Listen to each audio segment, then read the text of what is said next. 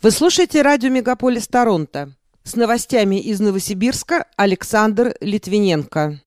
Депутаты законодательного собрания одобрили меры поддержки мобилизованных. Самая центральная улица Новосибирска станет пешеходной перед Новым годом. В разных районах столицы Сибири продолжается ремонт дорог перед началом зимнего сезона. В центре Новосибирска нельзя будет парковать электросамокаты без разрешения мэрии, а Новосибирский зоопарк покинули два венценосных журавля. Эти и другие новости из Новосибирска специально для радио «Мегаполис Торонто». В студии для вас работаю я, Александр Литвиненко. Здравствуйте.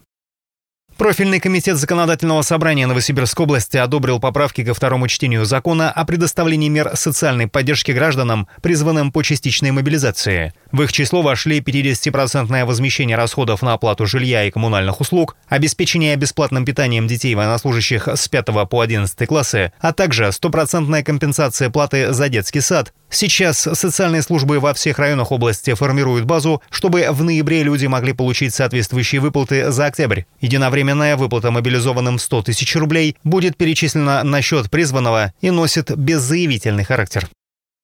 В Новосибирске на фоне проведения спецоперации на Украине отменили широкое празднование Нового года. Также в городе не будут запускать салют. Вместо этого власти сосредоточатся на проведении мероприятий для детей. Напомню, Новосибирск получил статус «Новогодняя столица России-2023». Ранее планировалось создать 8 локаций, каждую из которых посвятили бы отдельному федеральному округу. Главными центрами притяжения планировали сделать улицу Ленина, площадь имени Ленина и театральный сквер.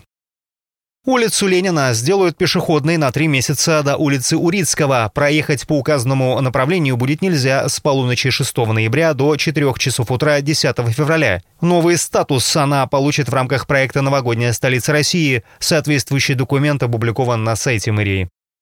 Из региона с начала этого года уехали более 24 тысяч жителей. 7 тысяч из них выехали за пределы страны, преимущественно в Таджикистан, Казахстан и Киргизию. По данным статистиков, новосибирцы чаще всего переезжают в соседние сибирские регионы, а также в центральный, дальневосточный и южный федеральные округа. На ремонт двух новосибирских дорог потратят более 4 миллионов рублей. Речь идет об улице Героев Революции в Первомайском районе и о проспекте Академика Лаврентьева в Академгородке. По условиям контракта, готовые проекты подрядчик должен предоставить до 31 марта следующего года. Всего предстоит реконструировать порядка 5 километров дорожного полотна, а также отремонтировать светофоры и тротуары, обустроить пандусы, выполнить укладку выравнивающего слоя. Для борьбы с гололедом в зимнее время в городе будут использовать смесь соли и отсева дробления горных пород, а также реагент «Бионорд». Как сообщили муниципальные власти, практически все материалы уже закуплены. Заготовлено 47,5 тысяч тонн отсева дробления горных пород, более 11,5 тысяч тонн галита, 3,5 тысячи тонн бионорда универсального и 2 тысячи тонн бионорда для двухфазной обработки. Спецтехнику, участвующую в содержании дорог, переоборудуют для работы в зимнем режиме.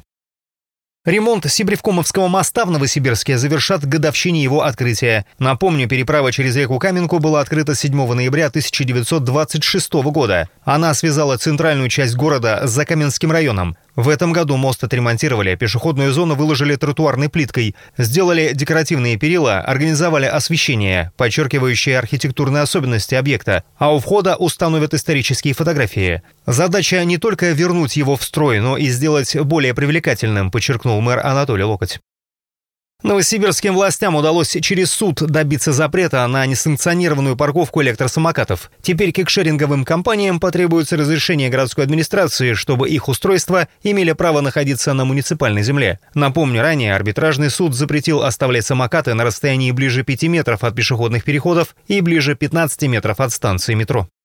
На участке площадью почти 57 гектаров будут выращивать липу, иву, хвойные деревья и другие, всего около 50 видов, подходящих для сибирского климата. Уже высажено 6 тысяч саженцев. Отмечается, что участок в Новосибирском сельском районе выделен под декоративный питомник региональным правительством. Сейчас там установлена трансформаторная подстанция, приобретены техника для земляных работ и вагончик для персонала. В ближайшие три года на территории питомника появятся технические помещения, а также скважины и искусственный водоем для полива.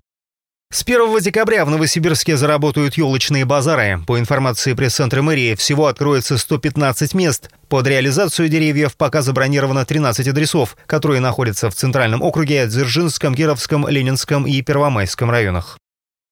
Водителям рекомендовали заблаговременно сменить шины. В ГИБДД отметили, что уже при температуре плюс 5 градусов летняя резина теряет необходимое сцепление с дорожным покрытием. Кроме того, нужно проверить исправность электропроводки в машине, заряд аккумулятора и работу световых приборов. В свою очередь, пешеходам следует быть осторожными, переходя дорогу, особенно в темное время суток.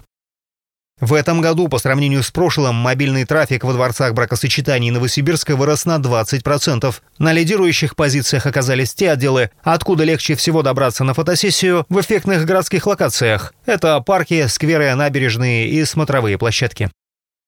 Новосибирская область заняла 31 место в региональном рейтинге по материальному благополучию населения по итогам прошлого года. Среди субъектов Сибирского федерального округа регион занял лидирующую позицию. Следом идут Кемеровская область и Красноярский край. У них отмечается позитивная динамика, а показатели материального благополучия улучшаются.